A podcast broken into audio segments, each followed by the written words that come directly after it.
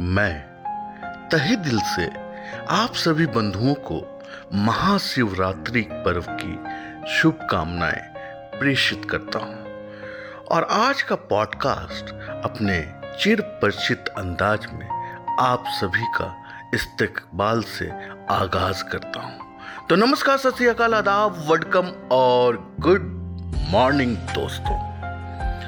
पुराणों में यह दिन कहीं शिव पार्वती जी की विवाह के रूप में वर्णित है तो कहीं शिव जी का तांडव नृत्य के रूप में। जो द्योतक है सृष्टि की, उसकी संरक्षण की और विघटन की। जैसे कि पुराणों में विदित है कि देव और असुर में ये होड़ लगी थी कि समुद्र मंथन से अमृत निकाला जाए और उसे पी अमर हो जाए। तो इस समुद्र मंथन से विष भी बड़ी मात्रा में निकली, जो इतना विषैला था कि काफ़ी था पूरी सृष्टि को विनाश करने के लिए। तो सारे देव शिव जी के पास पहुँचते हैं और शिव जी सृष्टि की रक्षा के लिए पूरा विष पी जाते हैं।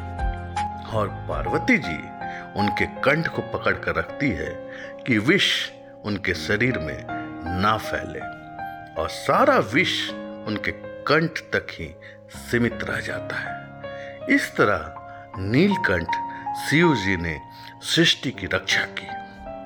अब आज के परिप्रेक्ष्य में अगर देखा जाए तो रशिया अपने विस्तारवादी नीति के तहत बिना उकसाए ही यूक्रेन पर हमला कर रहा है। और उसे अपने में मिलाना चाहता है।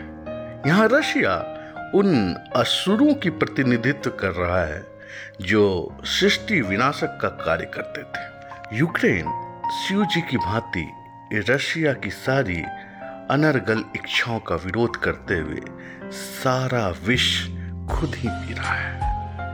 पर यहाँ पार्वती जी की कमी खल रही है, जो कि विष को पूरे शरीर में न फैले।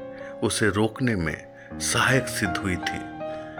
ठीक उसी तरह यह नरसंहार भरा विष पूरे यूक्रेन को ही न खत्म कर दे।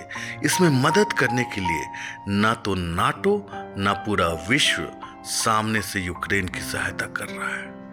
रशिया पर सैंक्शंस का अपना इकोनॉमिकल पहलू है। आप यूक्रेन को पैसों की मदद और सामरिक हथियारों की मदद तो कर रहे हैं, पर उन पैसों का क्या जिसका इस्तेमाल करने के लिए जिंदगानी ना बचे? उन सामरिक हथियारों का क्या जिसके इस्तेमाल के लिए कोई हाथ ना हो? यूक्रेन को सिपाहियों की ज़रूरत है, जो असुर रूपी रशिया को जंग में दो दो हाथ कर सके। अभी तक के युद्ध में यूक्रेनियों की जज्बे की कोई कमी नहीं है।